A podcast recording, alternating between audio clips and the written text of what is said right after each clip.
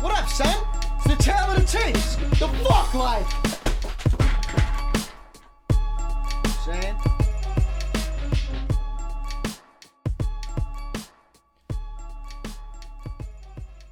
All right, Tale of the Tapes, Season 2, Episode number 62.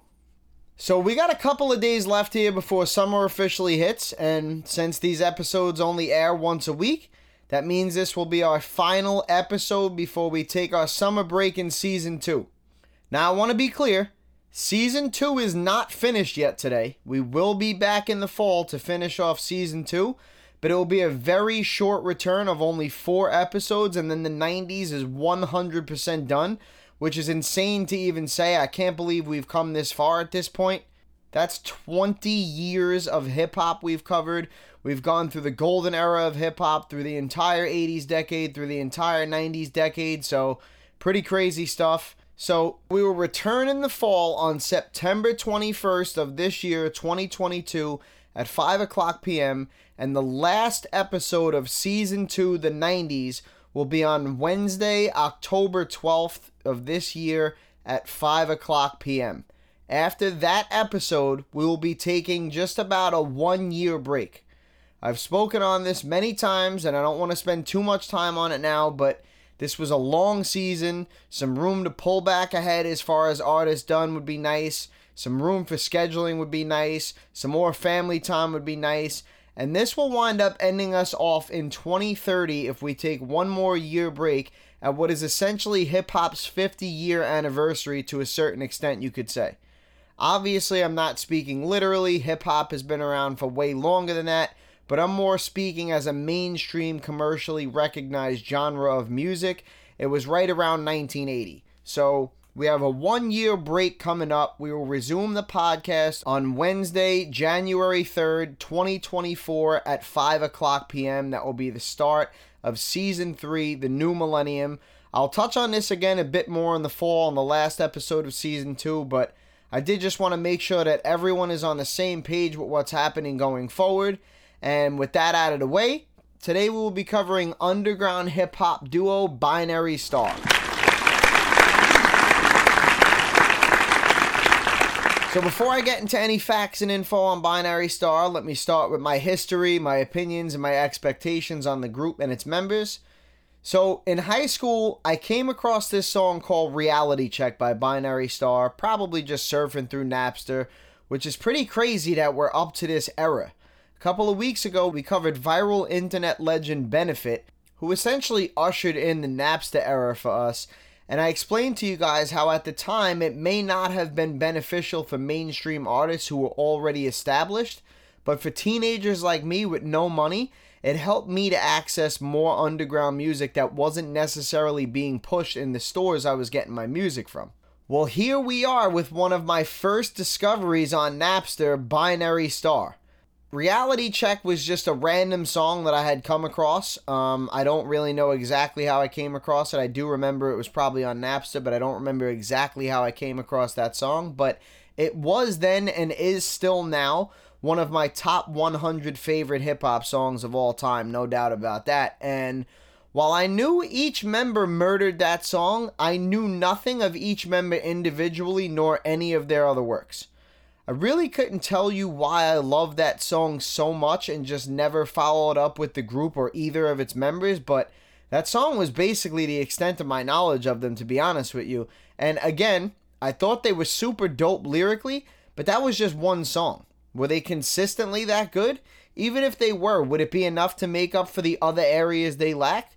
These were all the questions that I personally had leading into Binary Star, and like I said, even though I didn't know the members apart, I definitely expected them to do fairly well, but wasn't sure if they were going to be able to overcome what I expected to be a low impact score. They were out as a group together first with their debut album in 1999. So we're going to start off with some information on the group as a whole, and then we'll branch off into each of its members individually, as both members did make the cut. Binary Star's origins are listed as Pontiac, Michigan, United States. Their genres are listed as alternative hip hop. Years active are listed as 1998 to 2000, 2002, 2009 to 2014, and 2016 to present. Its members are listed as One Be Lo, and past members are listed as Senim Silla. So we see the group is from Michigan, who not for nothing has had some absolutely incredible finishes by the artists it's had representing it so far. So I'll be interested to see where these guys wind up just based on the fact that they're from Michigan. We also see a lot of scattered dates as far as years active, as well as active and past members. So obviously the group had some issues and split ups over the years and things like that. Currently, One Be Lo is the only rapper in the group, as Senim Silla is supposedly officially retired from making music. So let's read some additional info on the group, and then we'll move on to each of its members individually. Binary Star is a hip hop project by rapper One Be Lo and formerly a duo with rapper Senim Silla. Formed in 1998, the pair met and formed the group during their time in what is now known as Kinross Correctional Facility. So, very limited info on the group there, but this group is pretty much as underground as they come, so that doesn't come as a huge surprise to me. We do, however, see that the group's members linked up in prison, so an interesting dynamic there, but let's go break off into some information on each member individually and see if we can find anything good there. We'll start off with One Be Lo as he was the first of the two to have a solo album out, which came out in 2001. His birth name is Roland Scruggs, born November 7th, 1976. His origins listed as Pontiac, Michigan. Genres listed as alternative hip hop, and his years active are listed as 1998 to present. So nothing that stands out there really, although I am a bit surprised we don't see underground hip hop in his list of genres, but that doesn't really matter. We do see alternative hip hop, which is not necessarily quite the same as underground hip hop, but we did speak about how most artists who have alternative hip hop listed as one of their genres typically wind up getting very solid originality scores. So let's check out my write up on One Be Lo before we get into any of the numbers for him. Let me simply start by saying One Be Lo was absolutely incredible. He was one of the greatest I've ever seen when it came to rhyme schemes and syllables, and he still managed to throw a lot of dope lines in the mix without sacrificing the technicalities. Although he did have some songs where he seemed to quote unquote take off, he seemed capable of doing it all, which ranged from topical songs he was able to uphold very well, stories with crazy twists or endings, or just going absolutely nuts for an entire song. On top of all this, if you were paying close attention, he dropped a lot of knowledgeable gems and was able to finish himself as the second highest scoring lyricist in this study so far. The one man army qualified three albums with the group plus eight solo projects for a total of 11 albums registered for scoring. I knew of Binary Star in high school and had no idea I was missing this much material. Of the 11 albums, six were classics, another was a borderline classic, and the remaining four were great albums. Over 50% of his albums were classics, and his worst material was great, both of which are unbelievable stats. Of his 159 qualified songs, 39 of them were great, another 88 were good, and not a single one was weak. That makes just about 80% of his material good or better, which is another remarkable statistic. These numbers were still achievable even through the recycling of some lines, verses, and songs. When referring to hip hop, there are usually two main tiers recognized by all in the community the underground and the mainstream. One Be Lo was so opposed to the machine that is the music industry that he even considered the underground too commercial and gimmicky and referred to himself as being on a subterraneous level. It's clear that his focus was not only not on mainstream commercial success, but actually on purposely avoiding it entirely. While this may be a valid point, we still have to acknowledge his shortcomings in this department, coupled with the fact that he only had clear musical influences on the other member in his group, Senim Silla. However, what he lacked in impact, he made up for in originality. Though he did sample a pretty good amount from other artists before him, everything else about him screamed originality. From his album names and song titles to his use of acronyms displayed regularly, this man had art oozing from his pores.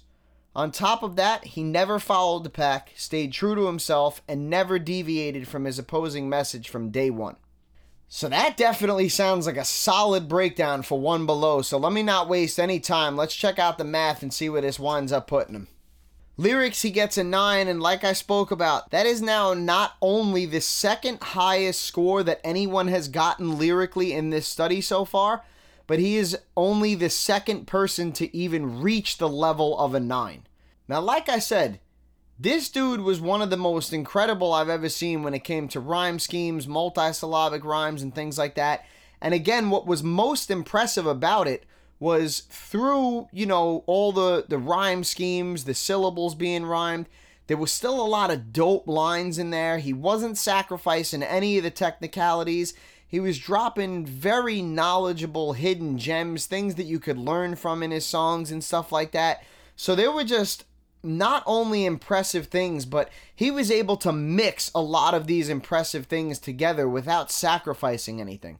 Now, as far as why he didn't get a nine and a half, the only person to reach a nine and a half so far was Eminem, who I believe qualified well over 20 albums, maybe 22, 25, something like that. Whatever it was, it was a good deal more than 11. So Eminem definitely had a much longer time period and a bigger catalog to do different things, do more things, continue to pile on points, and be impressive in some of the areas that he may have already showed he was impressive in, as well as showing impressive tendencies and improvements in other areas that maybe not necessarily were lacking, but just weren't displayed or shown, but were over the course of, you know, 15, 20, 25 albums or whatever it was. Only 11 here for One Be Lo, and I say only in comparison to the other person that got a higher lyric score than him. So again, just the fact that Eminem had more songs and more albums doesn't necessarily mean that he's better. It just means that he gave himself a little bit more of an opportunity to climb. Where I did think there was a little bit of separation aside from just the the big picture and the total number of songs and the size of the catalog and stuff like that was similar to Canibus in a sense where One Be Lo seemed to have these times where again no weak songs. So i don't want to say that he wasn't good. It's just that he, there were times where he didn't really seem like he was interested in doing the same things that he had done on so many of his other songs. And he seemed to kind of just take a break or maybe just try to make a point on this song and not worry about the syllables or the rhyme schemes and things like that now, Eminem did have points where he wasn't absolutely ridiculous on every song, but again, in comparison to the size of his body of work and the amount of songs that he had and the size of his catalog and stuff like that, it was a smaller little section. And it was also clearly because drugs had taken over Eminem. That became very painfully apparent at one point in Eminem's career where yes, the syllables, the rhyme schemes, the technicalities, all that stuff was still very much so on point.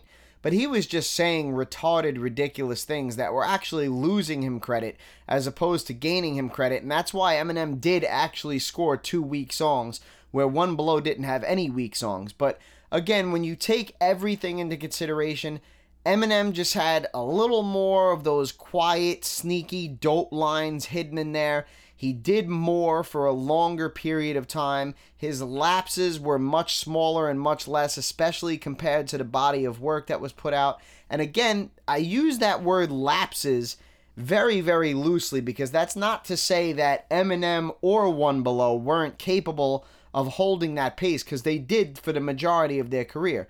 But there were times where they didn't, and compared to the size of the body of work, One Be Lo, quote unquote, took off a little bit more than Eminem did. And again, Eminem's wasn't really a taking off. It was, I'm still murdering things technically, but I'm so fucked up on drugs that I, I don't, I'm not even maybe aware of what I'm saying. And if I am, I don't even care. I'm just going to say whatever I want, and zero fucks are given with what anyone thinks about it or how good it is or whatever the case is. So again, One Be Lo, an absolutely incredible lyricist, second highest scoring in the study this far, and only the second artist to even get as high as a nine so far. And we've had some incredible lyricists hit some really high scores. So this really is some absolutely amazing stuff here from One Be Lo of Binary Star. If you are not familiar with this dude, I definitely recommend going to check him out if lyrics are your thing. If radio hits and dancing and all that type of stuff is your thing, then it probably won't interest you. Albums, he gets a 6.78 with six classics, so you know, a lot to say here. That album score in itself is very, very impressive. And then on top of that, you're adding the six extra points for the six classic albums. But I don't even want to just leave it at that. We need to talk about a couple of more things here. There were only 11 albums in total, and six of them were classics. So over 50% of his material was classic. So not only does he get the six extra points for the classic albums, but that's over 50% of his work that he put out. And there was another borderline classic. So you could make the argument that he had seven classics, which is even that much more over 50% of his material. So everything about this album score and these extra bonus points for the classic albums is super, super impressive here from One Be Lo. Songs, he gets a plus 2.5, which again, I've said it many times before. If you're getting plus or minus a full point in this department, it becomes significant. He's getting plus a two and a half, which is obviously really, really great stuff here. You don't want to be losing points where you could be gaining points. Not only is this guy gaining points, and not only is he gaining a significant amount of points, but he's gaining two and a half times where we call our floor for getting a significant amount of points here. So, again, very, very impressive stuff there. That came from him having 159 total songs, with 39 of them being great and none of them being weak. That comes out to 25% of his material. You move that decimal point over one, and that gives you a plus 2.5. Impact, he gets a 4, and this is one of those ones where honestly, this is close to a 3.5 because it's one of those things where, with Benefit, for example, who also got a 4, right? Benefit had a very small body of work, only two albums as opposed to One Be Lo's 11. Obviously, much less songs. I believe Benefit had 25 to 30 songs, One Be Lo with 159 songs. So, when it comes to just material put out and you know being recognized and acknowledged and things like that binary star probably achieved accomplished a little bit more in the hip hop industry than than benefit maybe did at least to just your person on the outside looking in. But again we have to keep into consideration benefit being basically the first rapper ever to go viral on the internet him being in and winning that Napster contest and that just being a huge deal. If you weren't alive at that time or you weren't old enough to be around for that, you know, it's one of those things that you're going to have to go look up and it probably won't do it justice. You kind of had to be around for it. It was a big uproar, a big uprising, and he was definitely a vital and instrumental part of that. So, Benefit probably would have been at a three and a half, and that going viral Napster thing brought him back up to a four kind of a little bit different here with Binary Star, where I feel like, you know, below average for the underground artists and the no mainstream commercial success or record sales or anything like that. And then on top of that, you know, no real clear visible influences on any other artists aside from the other guy in his own group. So I don't want to say it doesn't count. You know, you did influence somebody, but weren't able to influence somebody outside of your own, you know, group member, a friend, or whatever you want to call it. So you know, you're looking at about a four there, and there really isn't much else to give them credit for. I can't turn around and say they went viral or they have this, you know, cult underground following or things like that. So this is a borderline three and a half here, but I felt like the consistent amount of material that this guy put out, you know, was enough to just keep him at a below average score of four there. Originality, he gets a nine, and like I said, just so many things about this guy were original his album titles were all acronyms and they all were kind of in succession. You know, one was called like Labor and L A B O R stood for something. Then, you know, the next one was called like Stillbirth or something like that. And every letter S T I L L stood for something. And then the next one was called Reborn and the R and the E and the B and the O and the R and the N all stood for a word. So so many things, man. Just song topics, song names, album names, the acronyms, his overall message, the fact of how underground, not only how underground this guy was, but how determined this guy was to stay even a notch below the underground. So, his image itself wasn't overly original. His voice wasn't overly original. He wasn't this ridiculous character out of left field. So there were some things missing there to bring him to a nine and a half or a ten. But other than that, man, I mean, this dude was just incredibly original, and like I said, was just oozing art from his pores. So he gets obviously an incredible score of a nine there in the originality department. So, You add all those six numbers up because we have the extra six points for the classic album. So you add the lyric score, the album score, the extra six points for the classic albums, the song score, the impact score, and the originality score, and you divide by five, which is the number of categories that we have. And that gives you a final rating of 7.46, which puts One Be Lo in drum roll, please.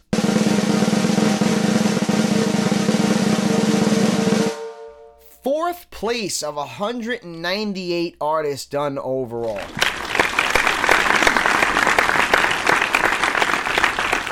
So I had updated you guys a couple of weeks ago about how someone finished fourth overall and it slid our other top artist back a slot. We now know who that artist was. One Be Lo of Binary Star with an absolutely incredible finish here. And as good as this finish is, I feel that I need to point out the fact that this man had an impact score of a 4 and still finished this high. So, absolutely remarkable stuff here from One Be Lo of Binary Star, who, quite frankly, is one of the greatest rappers I've ever witnessed in my life. I'll be very curious to see where he winds up at the end of the day. This finish should certainly have him inside of our top 10 overall when this is all said and done. So, major shout outs to One Be Lo of Binary Star, no question. Let's not forget that this solid finish just landed him inside of our top 10 overall which means we get a song breakdown here today. So typically I hit random on a list and we go with what comes up, but I'm actually going to pick the song today as I'd like to pick something with both of these guys on it, even though we're not sure where Senim Silla will finish yet. I feel I have a good song that will display both artists' talents to you guys, so allow me to present to you Binary Star Reality Check off of their debut album Waterworld, which dropped in 1999. One Be Lo is the first verse, and Senim Silla is the second verse. So let's get into Reality Check by Binary Star here and prepare to be mind blown.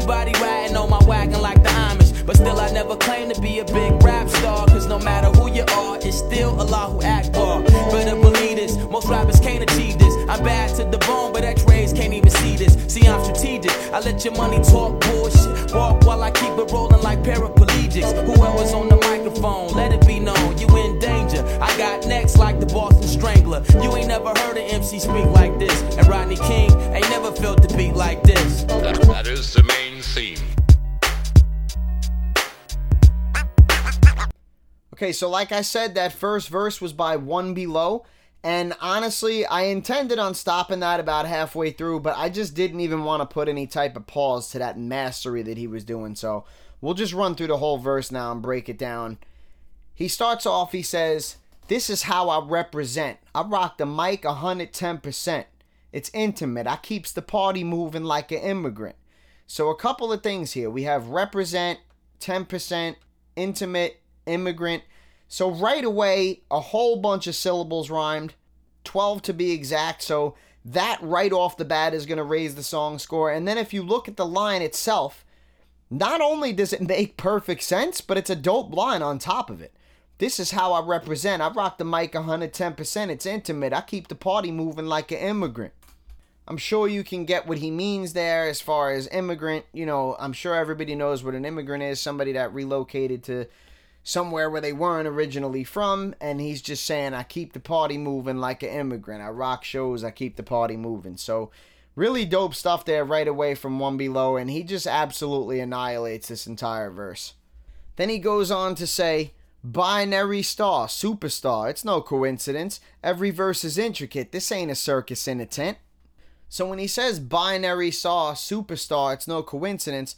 A binary star is a system of two stars that are gravitationally bound to and orbit around each other.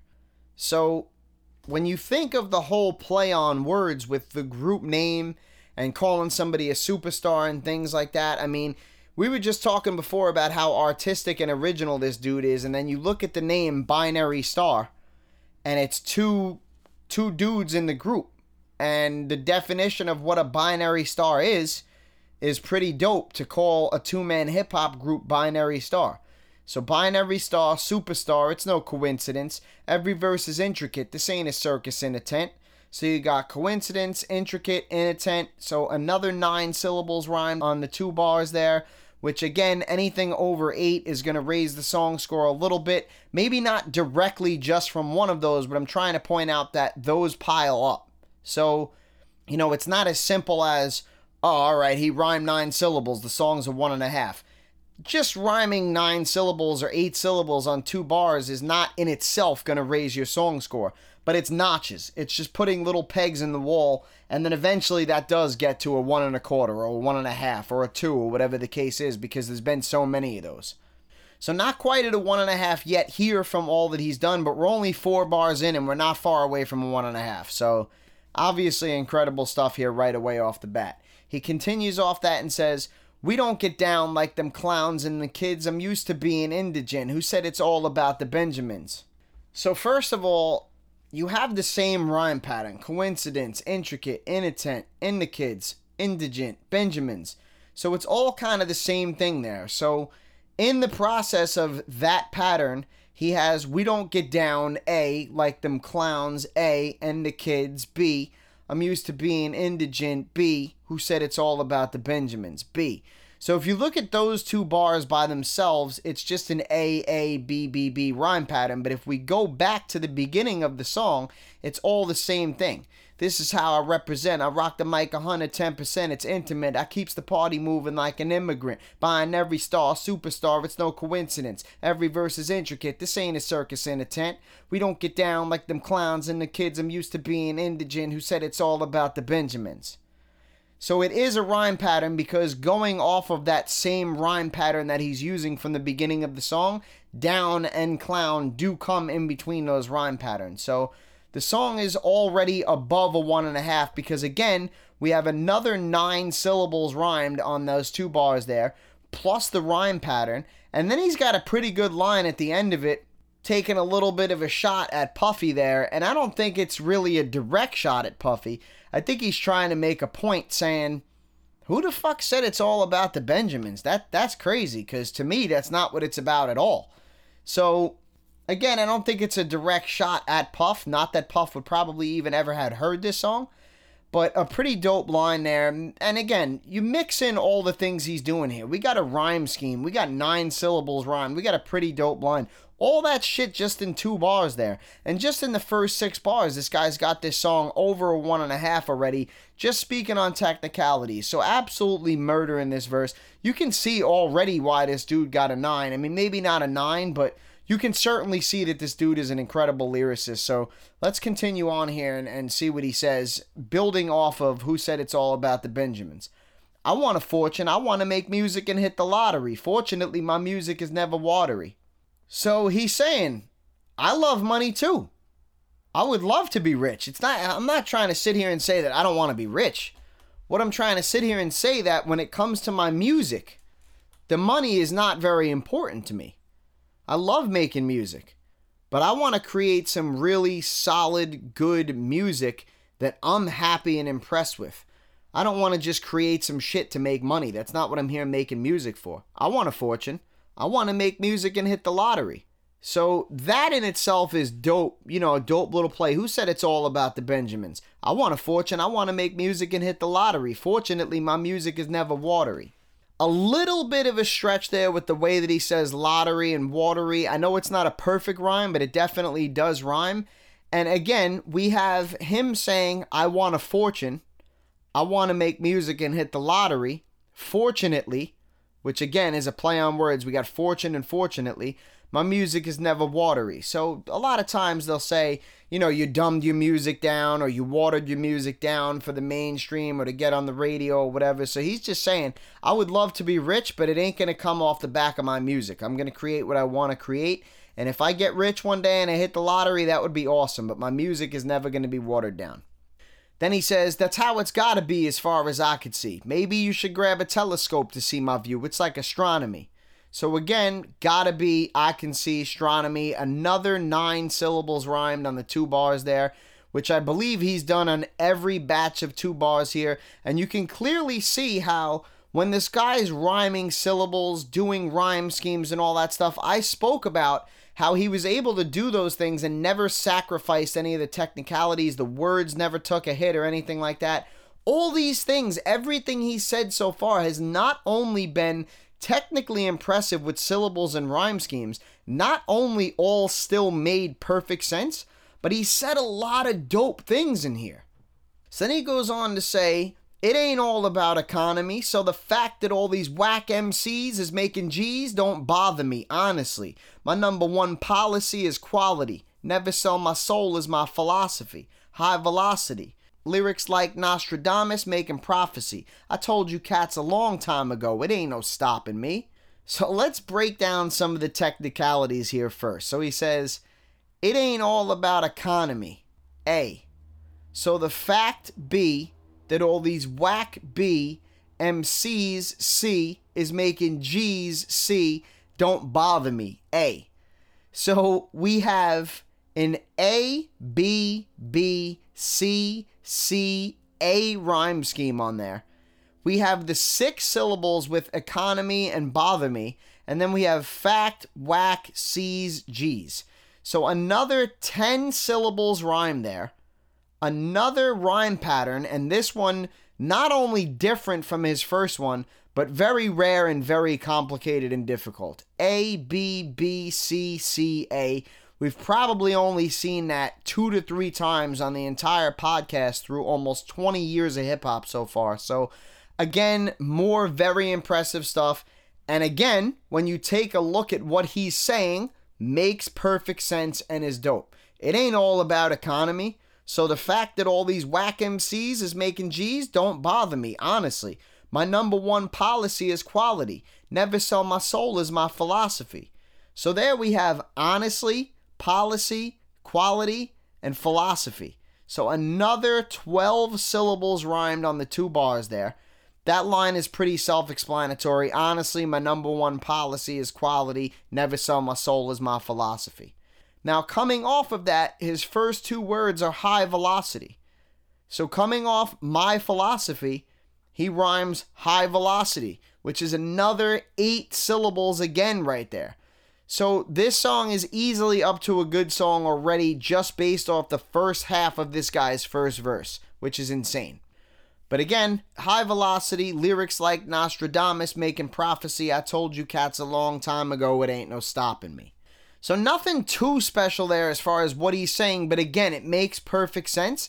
He's saying lyrics like Nostradamus making prophecy, who predicted a lot of things and he's saying, I told you cats a long time ago it ain't no stopping me. I predicted that. Now I'm here. I told you a long time ago there was no stopping me, and now we're here. See, I was right. I'm like Nostradamus making prophecy.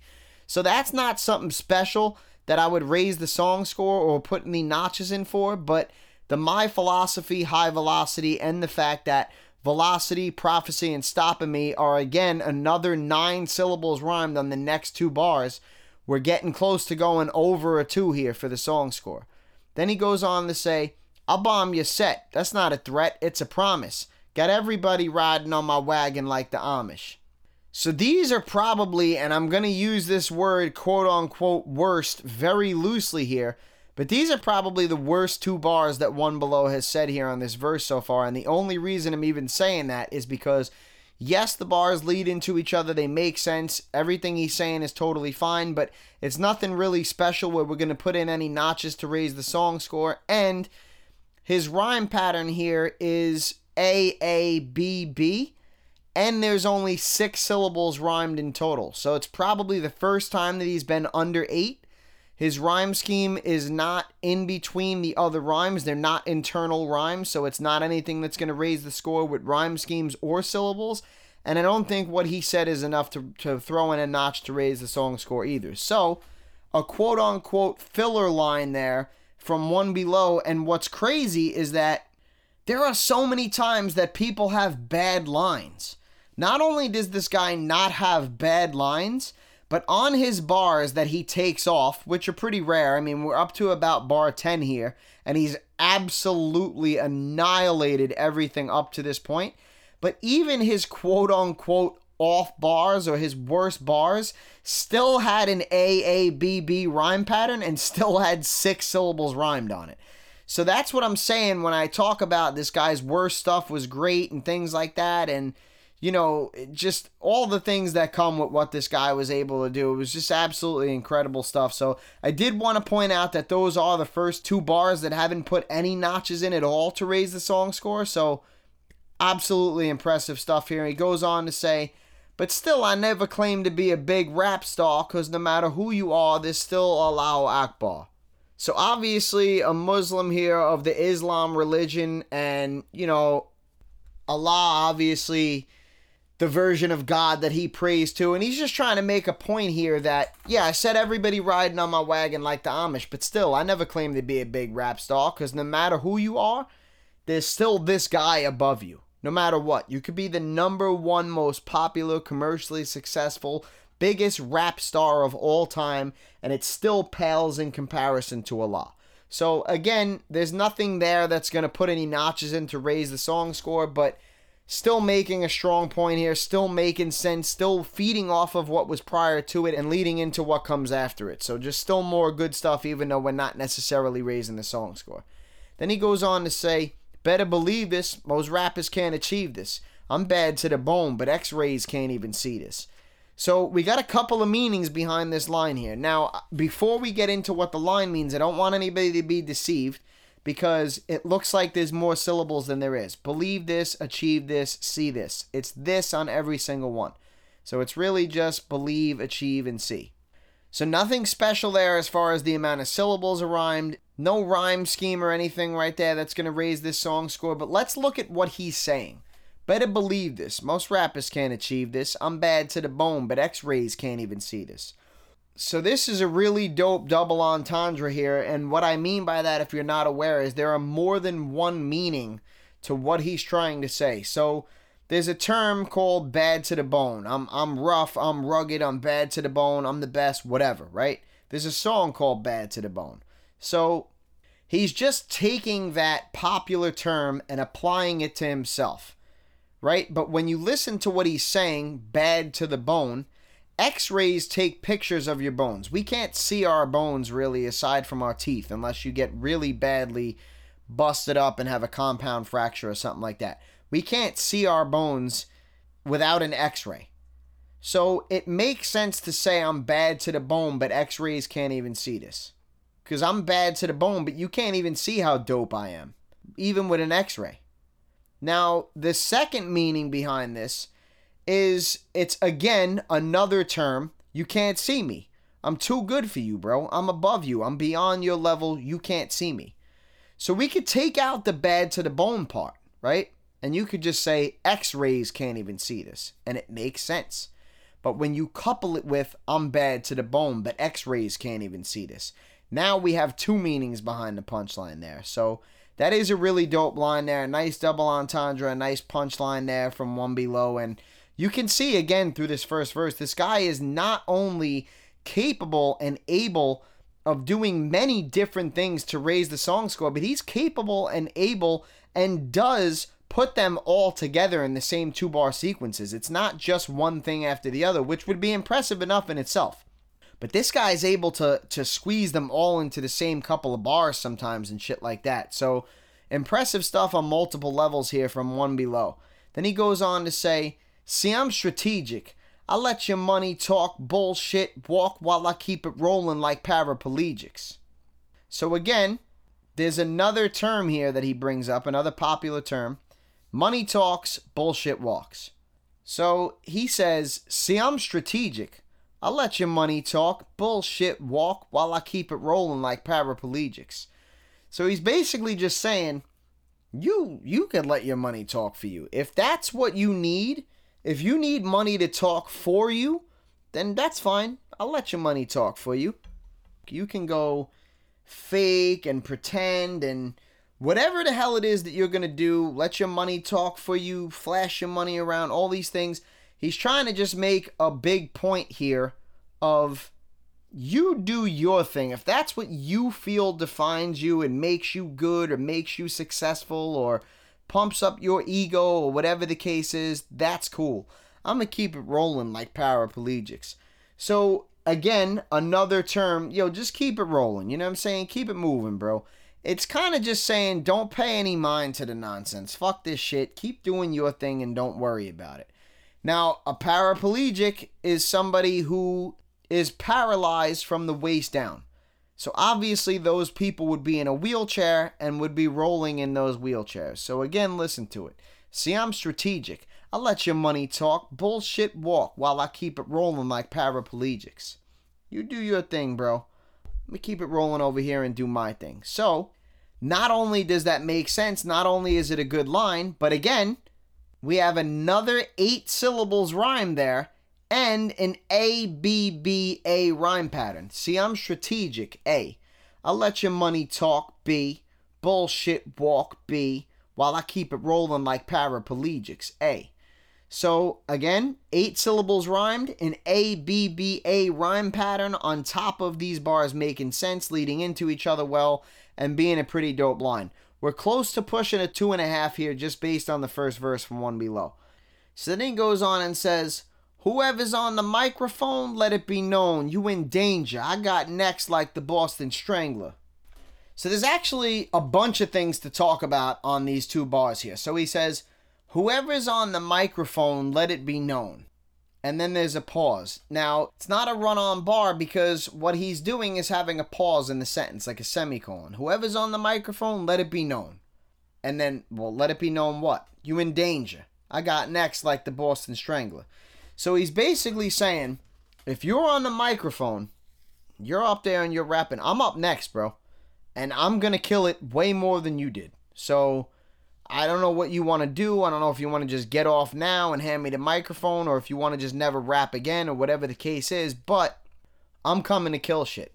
Now, he has a little play on words here because a lot of times when people speak, especially when they're speaking, you know, quickly or talking in a certain sense, words kind of sound like all the words. So he's really saying, I got next.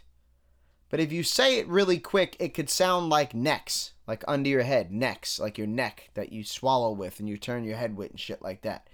The Boston Strangler was a murderer in Boston, I believe it was in the 1960s, and he killed like 15 or 20 women, sexually assaulted them, and strangled them.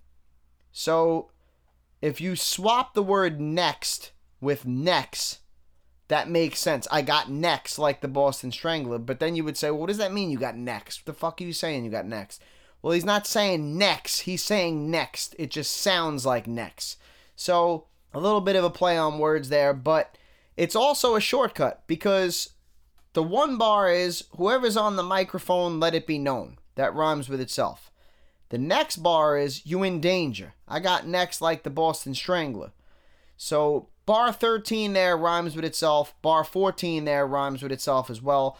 So, that is a shortcut. On top of the fact that it's pushing to be a run on bar. I definitely would take a little notch down, at least for this just being um, a shortcut. But again, we got a pretty dope line there with the I Got Next, like the Boston Strangler.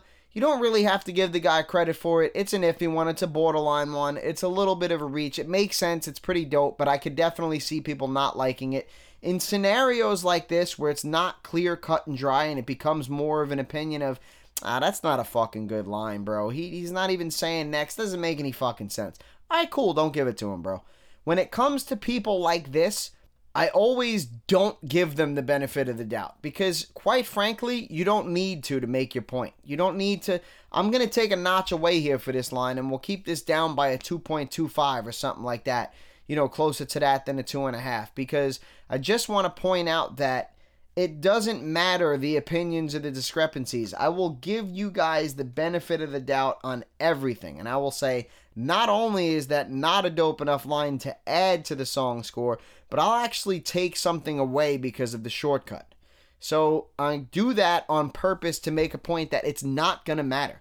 This is still going to be a great song. This dude is still an absolutely incredible lyricist at the end of the day. So, yes, I will I will be a little bit harder on him to make a point and to make sure that you guys don't think that I'm picking and choosing, you know, what I want to give people credit for and who's dope and who's getting extra points and things like that. Trust me, it's all done in the proper way and the scores are what they are. Then he ends his verse off by saying, You ain't never heard a MC speak like this, and Rodney King ain't never felt a beat like this.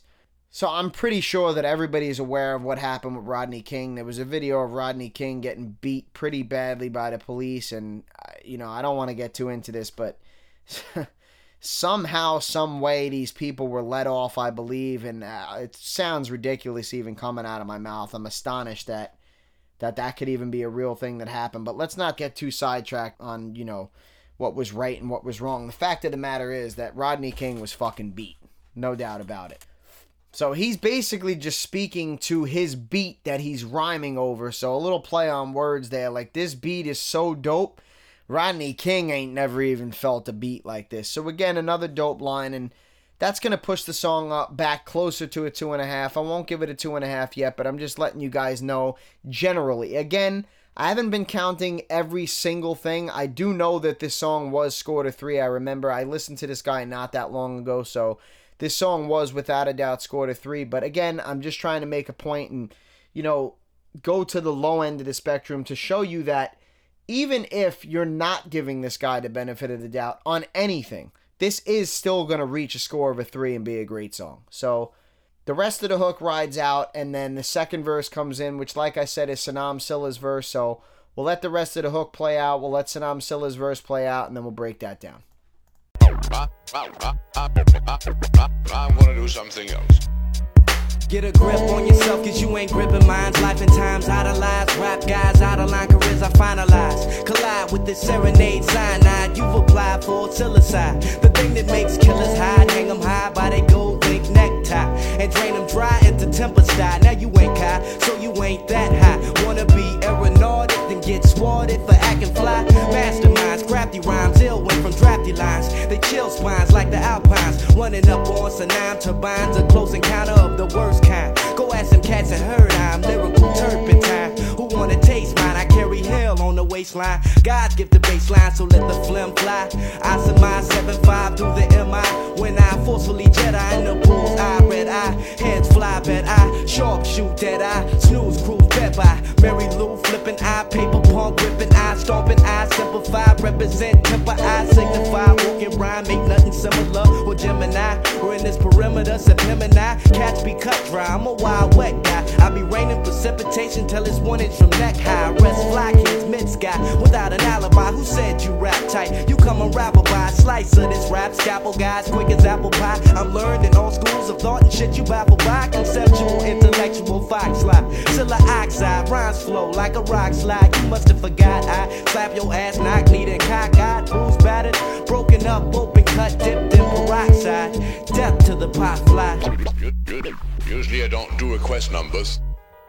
Unless, of course, I have been asked to do so.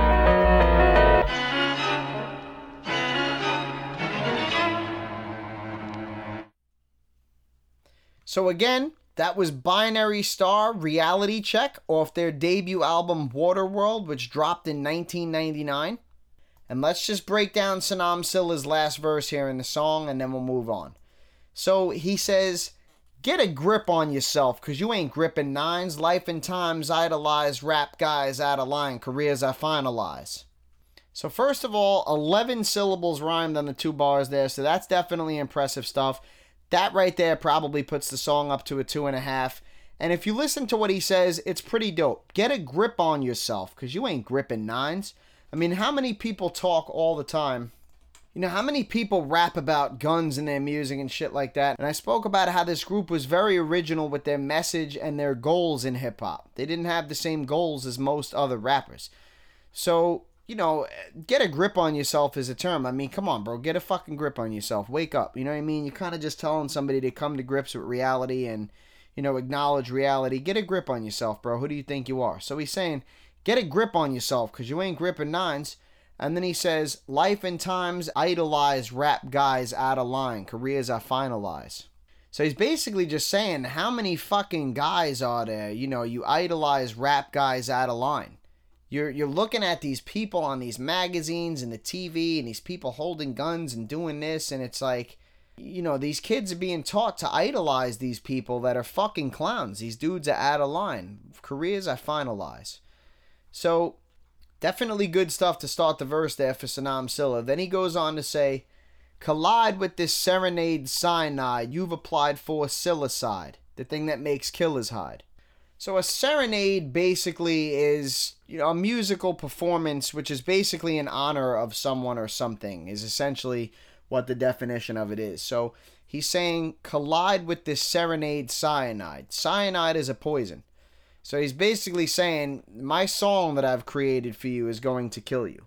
You've applied for psilocybin, the thing that makes killers hide. So his name is Senim Silla. And you know, you have pesticides, genocide. You know, side is basically the killing of or, or something that kills or whatever. So he's basically calling it psilocybin, the thing that makes killers hide. So nothing really too special on those two bars there. I mean, pretty dope, but again, nothing that's going to really throw notches in to raise the song score. So, you know, basically just like I said, you know, suicide, whatever. So he's just kind of turning it into like part of his name, basically just saying, I'll kill you. You've applied for psilocybin, the thing that makes killers hide. And then he says, Hang 'em high by their gold link necktie and drain 'em dry into tempest eye. So nothing really special there that's going to raise the song score. And I want you guys to pay attention here because you're going to notice a couple of things. So the, the first two lines there by Senim Silla were definitely dope. There was 11 syllables rhymed. You had the cool line about, uh, you know, get a grip on yourself and, you know, the play on words there and stuff like that. Then we had a scenario on the next two bars where cool little play on words and a decent amount of syllables rhyme there, but not quite as good as the first two. And then we have bars five and six here, which is the third set. And it's kind of just a self explanatory bar that doesn't really have anything special about it. So, again, I'm not trying to knock this guy, but if you compare that to the first three sets of bars, the first six bars from One Be Lo, he had gone absolutely ballistic on those first six bars. So, the reason I'm saying this is I want to point out what the difference between these guys is. And I'm not saying that this guy is not good, but there's definitely clear differences between these guys. And another thing that you'll see going forward a lot of times is in scenarios with One Be Lo where he had so many syllables run, which was almost on every two bar sequence, he had like 8, 9, 10, 11, almost every single two bar sequence, except for maybe the exception of like two. This guy, when he does stuff like that, a lot of times they won't be perfect rhymes or there'll be a lot of syllables, but it'll kind of just be random words or he won't be really speaking in a normal fashion or you know the bars won't lead into each other well or won't have anything to do with each other or whatever. So i don't want to put words in the guy's mouth. When it happens we'll get there but i'm just trying to point out going forward how things are a little bit different here than they were for One Be Lo, even though we have still had some stuff here that has raised the song score. So when he says, Now you ain't Kai, so you ain't that high, Kai is the earth goddess in the Sumerian religion who is the chief consort of the sky god An. So again, when you look at it like that, it makes sense. Now you ain't Kai, so you ain't that high. That kind of goes back to the same thing that One Be Lo had said earlier when he was referring to Allah, right? No matter who you are, there's still Allahu Akbar. So no matter how big of a rap star you are, no matter how popular, famous, successful, whatever word you want to use you are, you're still always going to pale in comparison to Allah. So don't get on your fucking high horse. Same thing here. Now you ain't Kai, so you ain't that high. Then he says, wanna be aeronautic, then get swatted for acting fly. Really dope line here in so many different ways. So if you're not aware, aeronautics is basically the study and design of flight capable machines is basically the, the quickest way to put it. So, building planes, building rocket ships, all that type of shit is aeronautics. So, he says, Now you ain't Kai, so you ain't that high. Wanna be aeronautic, then get swatted for acting fly. So he speaks about being high. He uses the word aeronautic. You want to be aeronautic, then you'll get swatted for acting fly. Now, fly as I'm sure most of you know, is a term for basically being dope. I look good, I look fly, I'm a fly dude, whatever way you want to word it, right? Most people know what I'm talking about. And what do you do with flies when they're in your house for the most part? I mean, unless you love flies for whatever reason, you hit them with a fly swatter or you have like a fucking thing that they get stuck to and you throw them out, right? So Listen to the line. You ain't Kai, so you ain't that high. Want to be aeronautic, then get swatted for acting fly. Really dope line there. And on top of that, we have another nine syllables rhymed on top of the good line. And we have an A A B B A rhyme pattern here. Now you ain't Kai, A, so you ain't that high, A. Wanna be aeronautic, B, then get swatted, B, for acting fly, A. So really dope stuff there. That two bar sequence right there is way more similar to what One Be Lo did for almost the entire verse. We got more than eight syllables rhyme there. We have an impressive rhyme scheme and a dope line all in a two bar sequence there. So really dope stuff there on those two bars from Senim Silla. And again, while it might not exactly be up to the par that One Be Lo set, there's still been some very, very positive stuff on this verse here by Senim Silla. Then he goes on to say, Masterminds, crafty rhymes, ill wind from drafty lines that chill spines like the alpines. So again, a pretty dope couple of bars here. So masterminds and crafty rhymes. Again, it's not a perfect rhyme, but it's definitely more than one syllable. Then he goes on to say, ill winds from drafty lines.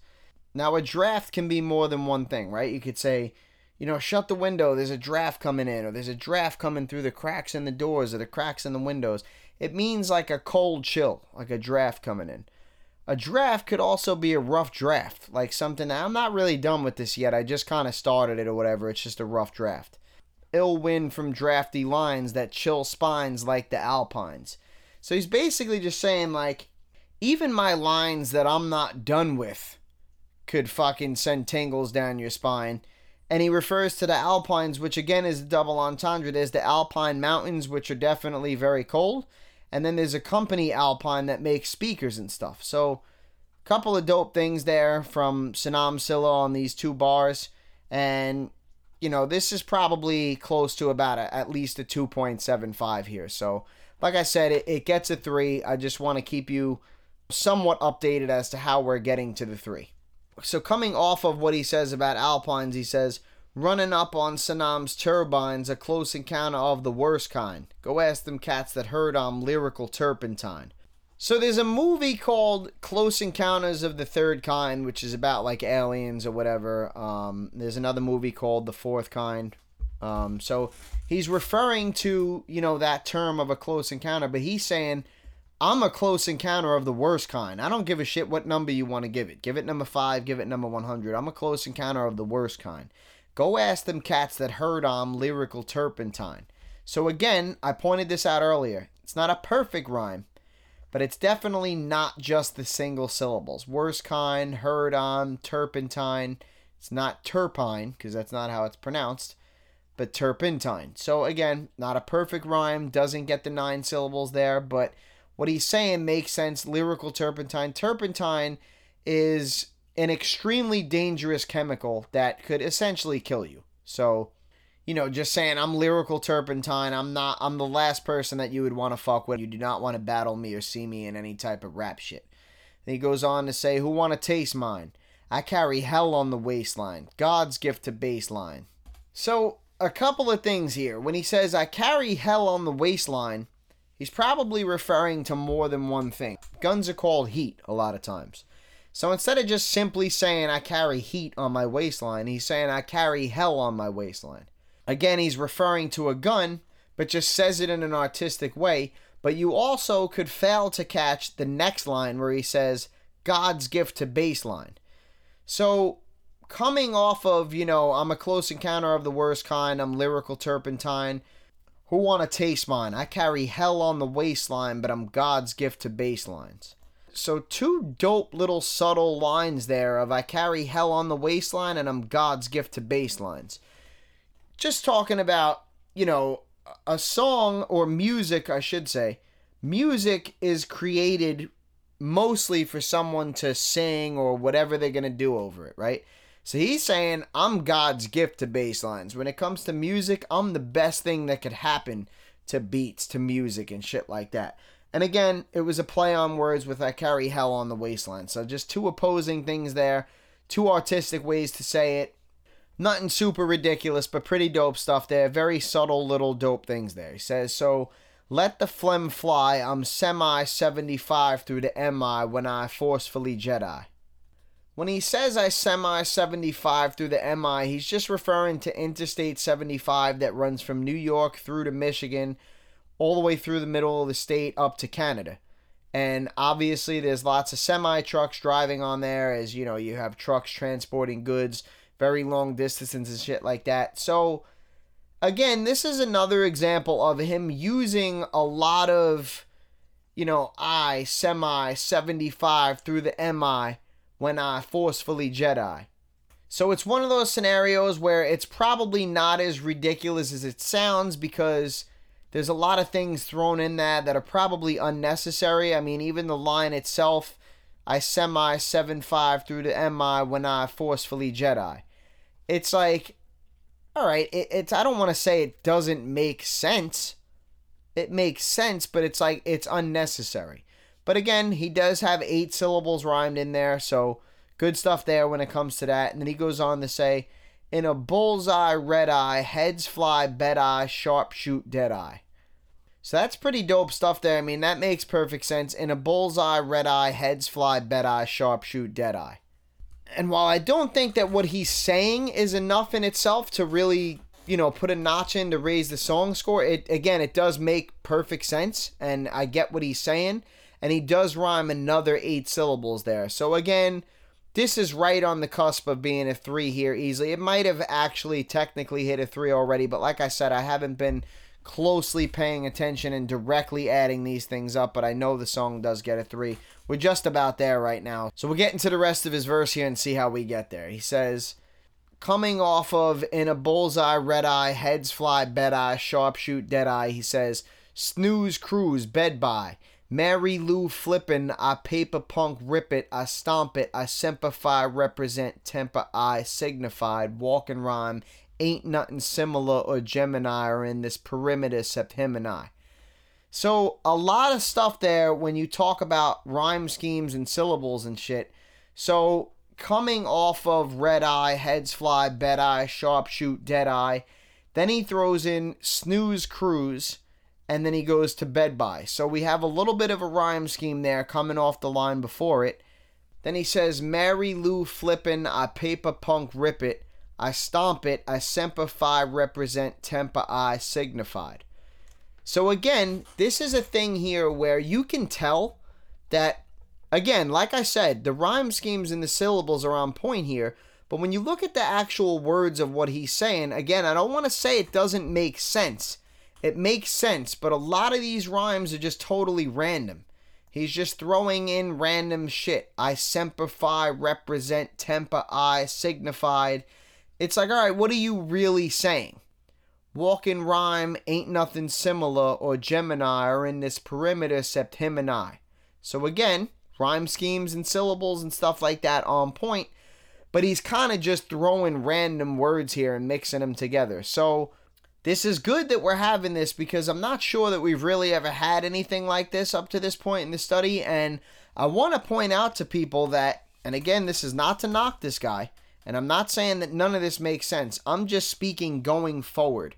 So that when I when I say this, when I'm speaking on other people, you can kind of get an idea of what I'm talking about. Okay, I can sit here and I'm not trying to be a dick or a clown here. I'm just being, you know, realistic. I can sit here and say, water bottle, slaughter follows, order hollows, poorer tacos, sorta hot flows. You could just go on and on and say random things that rhyme, no matter how many syllables they are. You could just throw different words together in different orders, and you could make a ridiculous amount of rhyme schemes and syllables. But is anything you're saying making any sense? Are these sentences? Like, if you weren't rhyming all those syllables and using those rhyme scheme stuff, would you talk anything like this? Would you randomly just say those words and then look at somebody for a reply? They would be like, What? You just said 12 random words to me or 16 random words. That wasn't a sentence. That was just 16 random words. So, and again, I'm not saying that he just said 16 random words. I'm just trying to point out that this is in no way, shape, or form the exact same thing as what One Be Lo was doing. There are technically impressive things here on these lines, but most of this is just rhyming words to rhyme words. Now, you can get away with this to a certain extent with some stuff. But I'm just trying to point out that yes, there is a line, there is a limit to this. You can't just come on a track and just say random word after random word and you actually said nothing but a bunch of random words, but there were so many rhyme schemes and syllables. Doesn't matter, bro. You have to use rhyme schemes and syllables in a sense where the things that you're saying are leading into each other and making sense. You can't just throw random words together and say, I murdered that. So I didn't think that any of the actual words that he was saying here were enough to throw any notches in to raise the song score. But like I said, there were some impressive rhyme schemes and syllables, but not really done in the fashion that it's going to raise the song score. Then he goes off to say, Cats be cut dry. I'm a wild, wet guy. I'll be raining precipitation till it's one inch from neck high. So again, cut and dry is a term used to just explain things. I mean, I, have probably used it in this podcast where I've said, you know, that's very cut and dry and self explanatory. It's basically just saying there's no hidden meanings, there's no complicated things involved, and it's very cut and dry. It's the same thing as saying it's very black and white. There's not a lot of disparity in there, it's just very cut and dry. So he's saying, Cats be cut and dry. I'm a wild, wet guy. So, a couple of things here. Number one, the name of the album is Waterworld. So, I can understand why he's saying I'm a wild, wet guy. It ties into the name of their album. And furthermore, he says, I'll be raining precipitation till it's one inch for neck high. You know, just saying, I'm making you cats sweat. You guys are nervous. And, you know, I'll make that happen until it's one inch from neck high. Obviously, being extreme. No one's ever going to sweat enough to fill a room neck high in sweat. That's one of those lines, like I always use Jadakiss as an example. When my coke come in, they got to use the scale that they weigh the whales with. I mean, obviously, not being literal being extremely ridiculous in order to make a strong point here. So, you know, he uses cats being cut and dry and then just says, I'm a wild, wet guy, which is a play on words with their album Waterworld. And just him basically saying that whatever it is that you're going to call them, call me the opposite because I'm nothing like these people. So then he goes on to say, arrest fly kids mid sky without an alibi. So it's the same rhyme pattern here as wet guy, neck high, and then he ends with alibi, right? So it's the same long I sound that he's rhyming guy, high, alibi, right? In the midst of that, he says arrest fly A, kids B, mid B, sky A without an alibi A. So we have an A, B, B, A, A rhyme pattern there which again is impressive. At this point, after those lines, we're definitely at a three here, just for the record. Then he goes on to say, Who said you rap tight? You come unraveled by slice of this rap scalpel guy as quick as apple pie. Again, another play on words. Saying that somebody raps tight or yo, those clothes are tight, bro. I mean, maybe nowadays they might be speaking literally saying your clothes are tight, unfortunately. But back in these times, tight meant dope. You know what I mean? Like, that shit is tight, bro. That shit is dope. So he's saying, Who said you rap tight?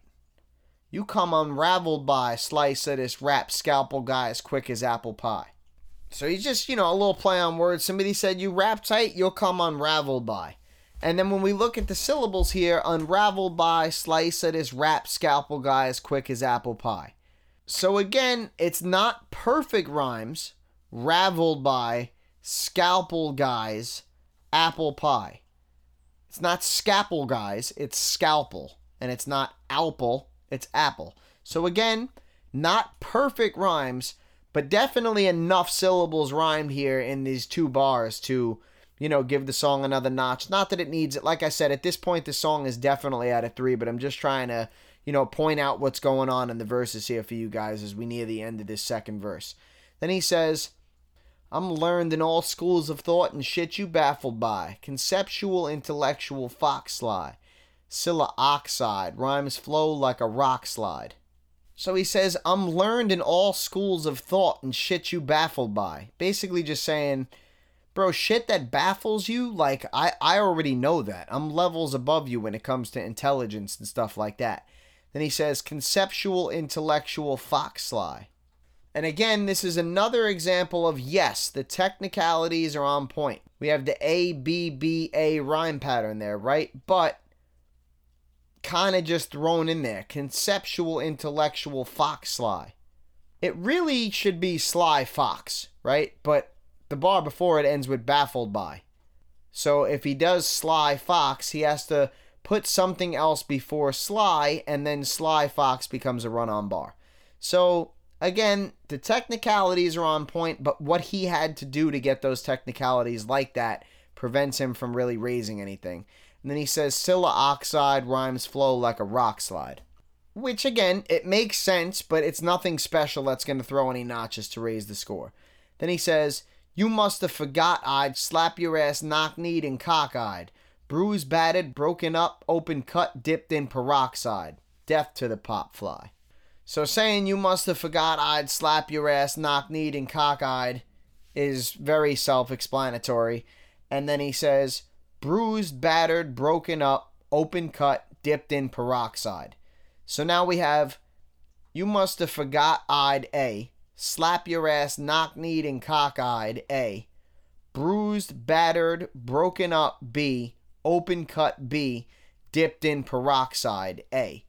So again, when you break down what he's saying, it's not really that dope and it doesn't really like mean anything. Yes, it makes sense, but it doesn't really mean anything. You must have forgot I'd slap your ass, knock kneed and cockeyed, bruised, battered, broken up, open cut, dipped in peroxide.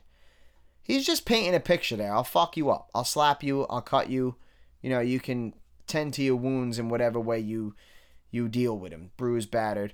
But again, we have the rhyme scheme and another 10 syllables rhymed on the two bars there. So Again, more impressive stuff. And then he ends it with saying death to the pop fly, which is kind of a double entendre. When you talk about pop music, that's most of the shit that these guys are shitting on, right? Like this, you know, commercially mainstream successful rappers who they believe are dumb and faking and just making music for money and doing it for all the wrong reasons and just making pop music and calling it rap, right? So, death to the pop fly. But a pop fly is also basically a routine out in baseball. So he's saying not only am I going to kill you, you know, pop rappers, but I'm going to make it look as easy as a pop fly.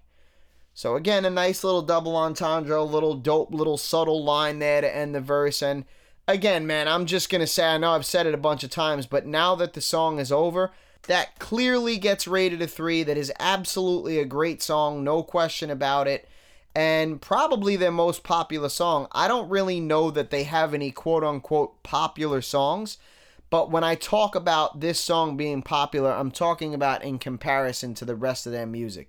If you go type in binary star, it's probably just going to come up the regular search of what a real binary star is. But if you type in binary star hip hop group or maybe binary star on YouTube or a music site or something like that, Reality Check is probably always going to be the first song that comes up. So again, while it wasn't necessarily popular, it was probably the most popular of their songs, and I certainly knew about it. So I'm not saying that this song needs anything to, to raise it, like we had to start it off at a one and a half in order for it to get to a three. But nonetheless, this song definitely reaches a three one way or the other, whether you give it that credit to start off or not, which again, I guess is going to be different for most people. And we've spoke about the only bias in this study coming from things that can't be helped. I can't know the rapper that lives on the corner in California and never puts his stuff on the internet and becomes famous. I, I can't go back and grow up there and know that person. There are certain things that are just going to be what they are, and there's not anything that I can do about it. So, you know, let this be a scenario like that where I knew this song.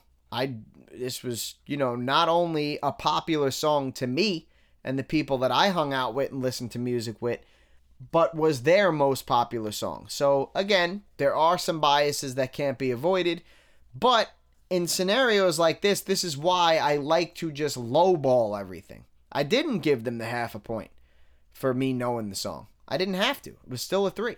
I didn't give him credit for that one line that was borderline or those two lines that were borderline. Didn't have to. Still hits a great song. So that's why I do stuff like that because I don't want people turning around at the end of this and saying, ah, bullshit, bro. That ain't a three, or this guy didn't reach a nine lyrically. He ain't that good, bro. And it's like, he's not? There were so many times where I could have given him credit for shit, and I actually didn't. And the song was still a three. And he still got a nine lyrically. So I don't know what basis you're going off of saying that he wasn't that good because there were plenty of times that I could have gave him more credit and I didn't and he still reached these numbers. So extremely impressive stuff here. We're on One Be Lo right now. We're talking about One Be Lo, and yes, he was the better of the two, especially when it came to lyrically, and he was the better of the two in that song also specifically, but just great stuff around the board from both of those guys and, and a group effort to get that song to a three there. So absolutely incredible stuff there. And now that we've broken down One Be Lo and gotten a taste of both members of Binary Star, Let's get into the other half of the group and see what we got here for Senim Silla, who had his debut solo album out in 2007. His birth name is Ross Rowe. His origins listed as Aurora, Colorado. Genres are listed as hip hop, and his years active are listed as 1988 to 2014. So even less there for Senim Silla than there was for One Be Lo. But like I said, I don't expect there to be an overabundance of information on either of these guys as they were super underground. But we do see that they are from two different places. Like I spoke about, they actually met in prison. And we also see that Senim Silla officially retired from music in 2014, so no longer actively making music. But let's check out some more background info on him and see if there's anything else there. Ross Rowe, known professionally as Senim Silla, which is all is mine spelled backwards, is a hip hop artist from Pontiac, Michigan, best known for his role in the rap duo Binary Star. Senim Silla co hosts the Forali Show with lifelong friend and Shade 45 DJ Rude Jude. As of March 2014, Senim Silla is retired from music. So, again, not too much there, mostly basic stuff, but definitely some interesting info about his name. I was not aware that Senim Silla was all his mind spelled backwards, even after I covered him and stuff like that. So, that's pretty cool, pretty interesting stuff there. And we do see that he co hosts a show on Shade 45, and it also has him listed in there as being from Pontiac, Michigan. So he must have moved from Colorado before he started rapping or something because I'm not sure why else those locations would be different. But nonetheless, let's get into my synopsis of Senim Silla and see how that reads. On his material with Binary Star, Senim Silla was similar to One Be Lo, but not quite as good and with more technical problems. He had some dope lines, was good in spots with syllables, and showed the ability to utilize different rhyme schemes. That being said, he also used run on bars and shortcuts fairly often and was inconsistent with his flow that was sometimes amazing and at other times questionable. On his solo material, he seemed to get overly abstract and some technicalities took a hit, finishing him at just above average lyrically overall. Senim Silla registered significantly less material than his binary star partner. Only two albums with the group and one solo. Of the two group albums, one was a classic and the other was a great album. His solo album was a good album. His song score was also carried by the group efforts, with four of his 35 registered songs being great, another 15 being good, and the remaining 16 being average, with all four of those great songs coming from Binary Star. As a group, their impact was very low. As a solo artist, Senim Silla was even slightly lower with a very small catalog and no other artist influence to date. When it came to originality, he certainly seemed to be himself and pave his own lane with his own messages, but never really had enough material to show an abundance of unique artistry. So, again, that breakdown kind of reflects what I was talking about when we were reading the lyrics with One Be Lo and Senim Silla talking about how this guy did do some impressive stuff, but it wasn't necessarily quite to the level of One Be Lo.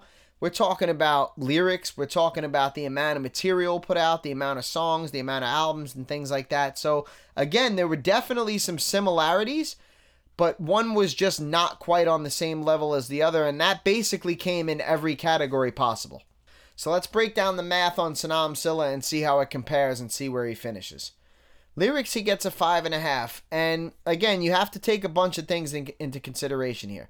First of all, quite frankly, just to be, you know, black and white about it, Senim Silla was just not as good as One Be Lo. So, off the bat, when we look at certain things, okay, this guy got a nine, everybody starts at a five. So, right in between there would be around a six and a half, right? Put him in between the five and the nine and give him a seven, right? Let's call it a seven right there because he's doing similar things but not quite as good. Well, then you have to take other things into consideration. You have to take into consideration that when this guy was doing these impressive things, for the most part, some of the other technical aspects of the verses were taking hits. Okay, maybe he's down to a six and a half or so, right?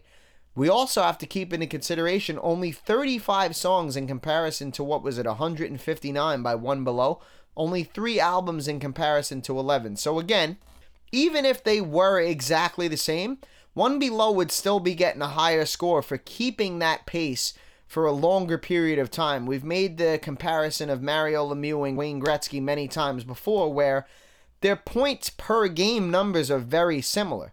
But Gretzky was able to keep those points per game average over 20 seasons of hockey where Mario Lemieux was probably closer to around 10 seasons of hockey. One guy being a certain level of impressive for a much longer period of time then makes what he's doing even more impressive. So, those things into consideration, he's probably down to a 6 instead of a 7 at that point. And then again, like I said, on his solo material, for whatever reason, and I'm, I'm not trying to knock the guy again, everybody's free to do what they want with their art, but for whatever reason, he got very, very, very abstract on his solo material, and some of the technicalities definitely took a hit. And I do remember that pulling him from a six to a five and a half. So overall, he gets a just above average score of a five and a half there. Lyrically, albums, he gets a 5.39 with one classic, which, even though that's a very solid score, it again pales in comparison to One Be Lo score of 6.78, which is above a full point higher than Senim Silla's score. And Senim Silla does get the one point for the classic album, but again, compared to the six points for six classic albums that One Be Lo got, we can see where there's a gap there. Now, a couple of things to point out here about the one classic. Yes, he's going to get the extra point, which is low in comparison to six extra points that One Be Lo got, but it's still 33% of his material. So, yes, One Be Lo able to register six classic albums, possibly even seven, as one was a borderline classic. And Senim Silla only able to register one, which six or seven classics in comparison to one is six or seven times the amount, right? Well, yes, but the one classic album is still 33% of his total overall work, so that is impressive. Now, pointing out that impressive side to it, we also have to point out the other side that that one classic album was only got in conjunction with the group.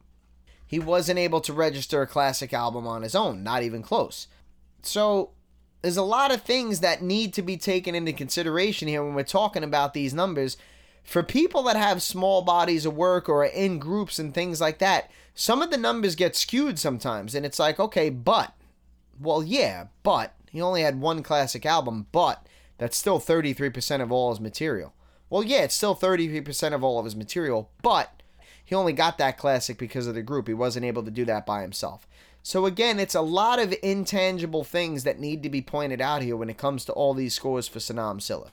Songs, he gets a plus 1.1, which again, that's a good score. We talk about it, we just spoke about it before. Plus or minus a whole point in this department, it becomes significant and it starts to significantly affect your overall score here. So he's getting just over a full point here in the songs department, which is solid, and that came from 35 songs, four of those songs being great, and none of them being weak.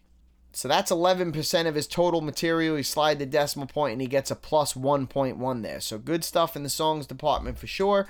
And again, I want to point out really quickly how, yes, these numbers are paling in comparison to One Be Lo's, but these are still pretty solid numbers here. I mean, not bad numbers, especially from a guy with only three albums, two of those being group efforts. Impact, he gets a three and a half, and that's obviously a very poor score there. You know, even four is, I, am not trying to call these guys poor in any way because, again, their main objective was not to be mainstream com- commercially successful. And on the flip side, one of their main objectives was to actually never become commercially successful. So, you know, I don't want to call it a downfall because it's something they did on purpose. But again, no matter what the reasoning behind these things are, they happened. I have to score them. So, a well below average score there of three and a half in the impact department, which is just a half a point behind what One Be Lo got when he got the four. And that basically, like I said, One Be Lo was a borderline three and a half. He was a four slash three and a half, but there wasn't really anything there to take away that I felt like he definitely deserved to get that three and a half. But again, being at that borderline three and a half, and then taking into consideration the fact that Senim Silla really only had about 33% of the material that One Be Lo had, and even though One Be Lo only had one artist listed that he was able to clearly, visibly, musically influence, and that did happen to be his partner in his group, there was nothing there for Senim Silla. So he, you know, no names influence. So I thought those two things coupled together with the fact that One Be Lo was already on the verge of getting a three and a half anyway, that was enough to swing Senim Silla down to a three and a half there in impact. So a well below average score of three and a half in impact for Senim Silla. An originality, he gets an eight and a half, which is just below the originality of One Be Lo. And like I said, very, very similar stuff here. Their messages were very similar. You can tell their overall goals and their point of making music was very, very similar. Neither of them either strayed from that. One Be Lo gets the nine, Senim Silla gets the eight and a half. And again, this is strictly pretty much based on the fact that Senim Silla didn't have much material. So even if he was original on that material that he had, which he was, he didn't really give himself a lot of room and a lot of chance to do a lot of really crazy abstract things and have, you know, 25, 30, 40 songs that were, you know, crazy story songs with twists and endings and about topics that nobody else raps about. I mean, the guy only had 35 songs in total in his entire catalog. So, you can be original, but again, you're limiting yourself as to the amount of originality that you're allowing yourself to display. So I thought that that was just notching him down an extra half a point there from One Be Lo who got a nine. So Senim Silla again gets a very, very great score there of eight and a half in the originality department. So aside from that impact score, very, very solid stuff around the board there for Senim Silla. And this automatically becomes one of those interesting scenarios where how much can his other scores carry him? I mean, it's a very low score there in impact. So Will the other things make up for it? Is it going to land them in the bottom anyway? So you're going to add up the six numbers because we do have the classic album. So it's the lyric score, the album score, the extra point for the classic album, the song score, the impact score, and the originality score. You add all that up, you divide by five, which is the number of categories we have. And that gives you a final rating of 5.00 which puts Senim Silla in a three way tie for 45th place of 198 artists done overall. So while it's certainly not the finish that his partner in crime got, not a bad finish here at all for Senim Silla. This should land him just inside of our top 100 when all is said and done.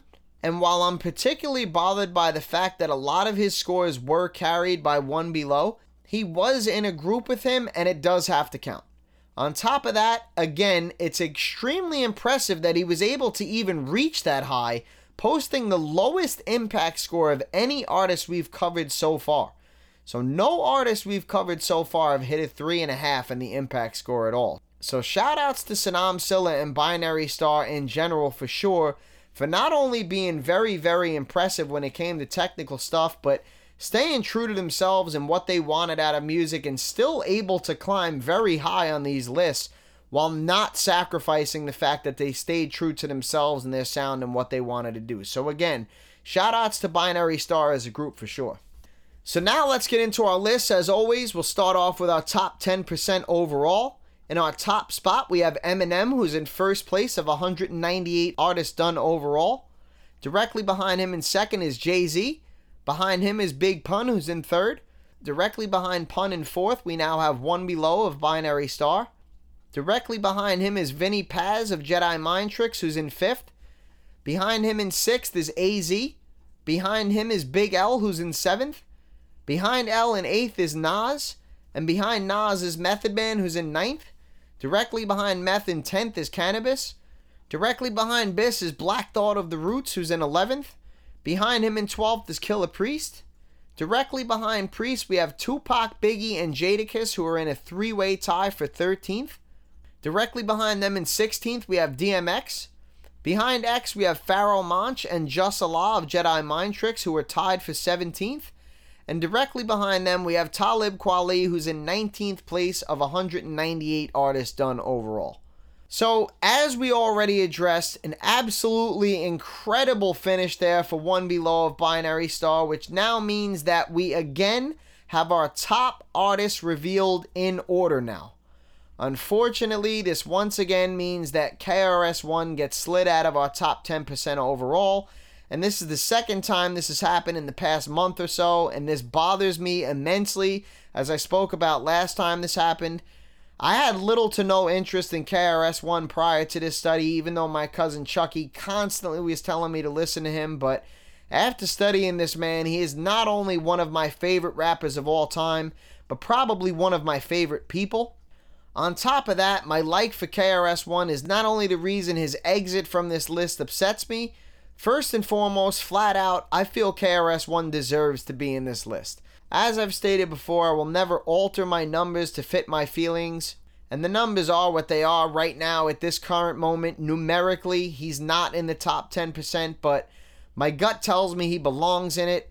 On top of that, KRS-One is the very last rapper from the 80s in this list, and while I wasn't a major fan of 80s hip hop in general, I do feel, again, just off my gut, that at least one OG legend deserves to be in this list. And in my opinion, if it's going to be anyone, it should be KRS-One. So, like I said, this one pains me a bit, but hopefully KRS-One can fight his way back into this list, whether it be with new material, someone else's score changing, or this list growing, or whatever the case is. But nonetheless, shout outs to KRS-One for holding down that spot for over a decade now, and Major shoutouts to One Be Lo of Binary Star for climbing all the way into the upper half of that list. Extremely impressive stuff, no doubt about it. Now let's get into our top 10% lyrically so far, and I'm excited about this one today. In our top spot, we have Eminem with a lyrical score of 9.5. In our number two spot behind him, we have one below of Binary Star with a lyrical score of 9. In a five way tie for third place behind them, we have Pharoahe Monch, Black Thought of the Roots, Nas, AZ, and Vinnie Paz of Jedi Mind Tricks, who all got lyrical scores of 8.5. In a four way tie behind them for eighth place, we have Method Man, Jay Z, Big Pun, and Canibus, who all got lyrical scores of 8. In a six way tie behind them for 12th place, we have Masta Ace, GZA, Common, Big L, Talib Kweli and Esoteric of 7L and Esoteric. And then in an eight way tie for our 18th and final spot, we have KRS-One, Kool G Rap, Lord Finesse, Sean Price of Heltah Skeltah, Slug of Atmosphere, Jadakiss of the LOX, Killah Priest, and Benefit, who all got lyrical scores of 7. So again, One Be Lo finishing near the top of another list, and I got a couple of things to say about this one aside from the simple fact that this man appears to be one of the greatest lyricists of all time, which quite frankly speaks for itself. First of all, we see a lot of ties in this department, which is fair considering we're squeezing 450 people into a 9 point radius. But what I want to point out is that not only is there no tie for our top spot, but there was always a gap between first and second, meaning that Eminem was at a nine and a half, and the next people below were all tied with eight and a halves.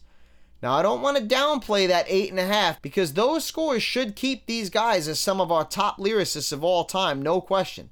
But there is definitely a dramatic difference between an eight and a half and a nine and a half. Here we see One Be Lo slide into our second place spot lyrically and close that gap as he becomes the only artist thus far, aside from Eminem, to reach at least a 9 lyrically. So, again, man, I can't stress this enough. Absolutely incredible stuff here across the board from One Be Lo. One more thing I want to speak on briefly is how not that long ago we had a huge 14 way tie for our last spot lyrically, and everyone in that list had a lyrical score of 6.5. As we started to reveal better lyricists, those people were eventually ousted, and a lyrical score of 7 is now required to even be put in this list. First of all, I'd like to point out that Kool G Rap's lyrical score has recently been raised from a 6.5 to a 7, which enabled him to climb his way back into our top 10% lyrically so far, and rightfully so. On top of that, we are only about two or three additions away from these people tied for our last spot with sevens being pushed out the same way our six and a halfs were pushed out some episodes back. Now, this is obviously going to solely depend on the quality of lyrics that we get from our future artists going forward. But if I had to round out the math and take a guess, these sevens won't hold up for all that much longer so let's remember these names on these lists here today and make sure we give these guys their proper credit they deserve. But with that out of the way, let's check out our decades list starting off with our 1980s. So your top five artists to come out in the 80s are KRS-One, Slick Rick, Rakim, Rev Run of Run DMC, and LL Cool J. So although Kool G Rap's lyrical score was changed and that obviously did affect his overall score, it was not enough to bring a change to this 80s list. So, like I said, it is possible that these names do change one day, but highly unlikely. So, shout outs to the OGs who've been holding this list down since it started. Now, let's move on to our 90s decade. Your top five artists to come out in the 90s are Eminem, Jay Z, Big Pun, One Be Lo of Binary Star, and Vinnie Paz of Jedi Mind Tricks. So, after six weeks of no one being able to crack this list, I'm excited to announce that we do have at least one more final addition to this list before we officially close out the 90s. And I gotta be honest, I was not really expecting anyone else to get in this list, so very impressive stuff here from One Be Lo, no question. Obviously, when someone is slid in, that means that someone else has to be slid out, and unfortunately, that's AZ, and this one definitely pains me.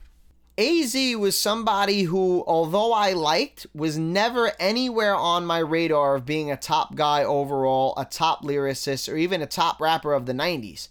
But despite my opinions and expectations on AZ, he unquestionably earned his way into there. So while this isn't a name like Big L or Nas, who most hip hop heads would probably have in their top rappers of the 90s, this is certainly someone who, despite some mediocre scores in some other departments, was still able to earn a spot in our top rappers of the 90s. So, definitely tough to see such an incredible lyricist and artist be pushed out. But, like I said, not everybody can be top five, man. So, tough to see AZ go, but let's give that man some credit for not only being in this list for a long time, but still sitting in a great spot as one of the top rappers and lyricists of all time, no question. And let's also give credit where it's due to One Be Lo for being so ridiculous that he slid someone as impressive as AZ out on this particular list. So now let's get into our particular regions list and see if we have any changes to this one as well. We'll start off with our East Coast. Your top three artists to come out of the East Coast thus far are Jay Z from Brooklyn, New York, Big Pun from the Bronx, New York, and Vinnie Paz of Jedi Mind Tricks from Philadelphia, Pennsylvania. Moving across the country to our West Coast, your top three artists to come out of the West Coast thus far are Tupac from Marin County, California, Ras Kass from Carson, California, and Ice Cube of NWA from Los Angeles, California. Moving down south, your top three artists to come out of the South thus far are Benefit from Florida, Lil Wayne from New Orleans, Louisiana, and Andre 3000 of Outkast from Atlanta, Georgia. Moving over to our Midwest, your top three artists to come out of the Midwest thus far are Eminem from Detroit, Michigan, One Be Lo of Binary Star from Pontiac, Michigan, and Proof, also from Detroit, Michigan. So, One Be Lo of Binary Star able to not only crack every single list he was eligible for today, but sitting in a very nice spot in all of them. So, again, majorly impressive stuff from him here today. And a couple things I'd like to point out here. First of all, Michigan seems to be an absolute powerhouse when it comes to hip hop, now holding down all three top spots in the Midwest, which is crazy. And obviously, like we said before, when someone is slid into a list, naturally someone has to be slid out. Unfortunately, that happens to be Common, who's slid out of this top three artists to come out of the Midwest so far, which means that Chicago now loses its spot in that list. But that doesn't mean that Chi Town won't find its way back in there, as we've definitely had some great artists come out of there. So I'm curious to see if any one of them are able to crack this list going forward. Obviously, the more time that goes on, the more each list becomes difficult, but that doesn't mean impossible. So, shoutouts to One Be Lo of Binary Star for having an absolutely savage showing here today, making his way into every single list possible. Shoutouts to Binary Star as a group who had some incredible material over the years. And shoutouts to not only Common, but Chicago for holding down that third and final spot in our top three artists to come out of the Midwest so far, no question. If you'd like to see any or all of these lists in full, you can give the Facebook website a visit at www.facebook.com slash Tale of the Tapes Podcasts. You can also give the host website a visit at www.anchor.fm slash Tale of the Tapes. Both of those links are spelled completely normally. On the host website, you'll see a support button. I greatly appreciate anybody that can hit that and help your boy out. And that's going to be it for our episode today, man. Like I spoke about earlier in the podcast, this was our last episode before summer break, so some nice time off here for everybody, myself included. And we will be back to pick up where we left off with season two, the 90s, on September 21st of this year at 5 o'clock p.m. So just over three months off. Upon our return, we will be covering Little C's and Ludacris as we close out the 90s with four more episodes to come in the fall before we take our one year break. Again, everyone enjoy your summer, and I hope to see you guys back in the fall. Tale of the tapes. Peace. Tale of the tapes. Might as well.